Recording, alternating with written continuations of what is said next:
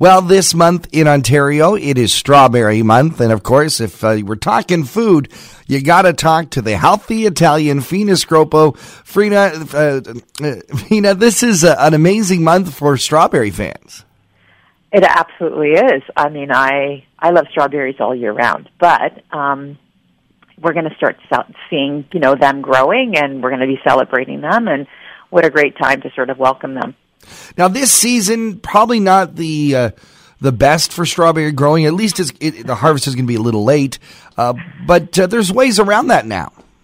Absolutely. So yes, I think I think Mother Nature hasn't woken up quite yet. Mm. So we may get a um, a little bit of a later growth. But the nice thing about what's happening here in Ontario is we're starting to see a lot of greenhouses growing strawberries and what that means is obviously we're getting uh, strawberries that are coming to market that are picked a little bit riper, so that means they're sweeter, they're packed with flavor, they're brighter.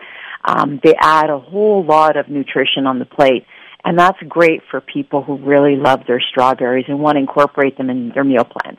You know, for me, the strawberry is wonderful because it's the one fruit that I really, really love that is actually better local.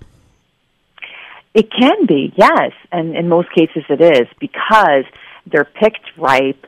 Um, they're sometimes smaller, um, and that means that they've just got a whole lot of flavor and they've got a whole lot of sweetness in this small bite. And the nice thing about them too is that they're um, they're actually quite nutritious. So you know if you're looking for something sweet rather than grabbing a typical dessert, you know you're grabbing a strawberry, you're getting uh, a pack full of vitamin C, powerful antioxidants. You're getting a lot of fiber, but yet you're getting low calories. So for a lot of people, that's a great, great thing. Um, it can boost and protect you from a range of diseases, from heart disease. It helps with digestion. Um, it's it's a really great source of, of nutrition to add to your meals. Strawberries are incredibly sweet. Is there an issue for people who are trying to have sugar reduced diets? Um, you know, I, I always say that if if you're going to make a choice in, in getting some sweetness, then obviously it should come from natural sugars mm. and and fruit. Um, and strawberries are a great source of that. So I'd say no, there's absolutely no reason why people can't incorporate them into meals. And of course, there's different ways of doing that, right? I mean, yes, we can go um, with the dessert sort of path and, and incorporate them desserts, but there's healthier reasons uh, or healthier ways to incorporate them. So we've got you know things like parfaits or chia puddings where you're you're actually adding even more fiber to a dessert. There's crisps there's even homemade ice cream and dairy-free ice cream that you can incorporate. And my kids actually, when we go strawberry picking, it's one of the favorite things to do is incorporating them into a homemade ice cream batch. Mm. But there's, you know, there's there's other ways. You know, um, if you're entertaining, there's making them into a like a bruschetta. You would typically use tomatoes. You're swapping in strawberries or crostini with goat cheese.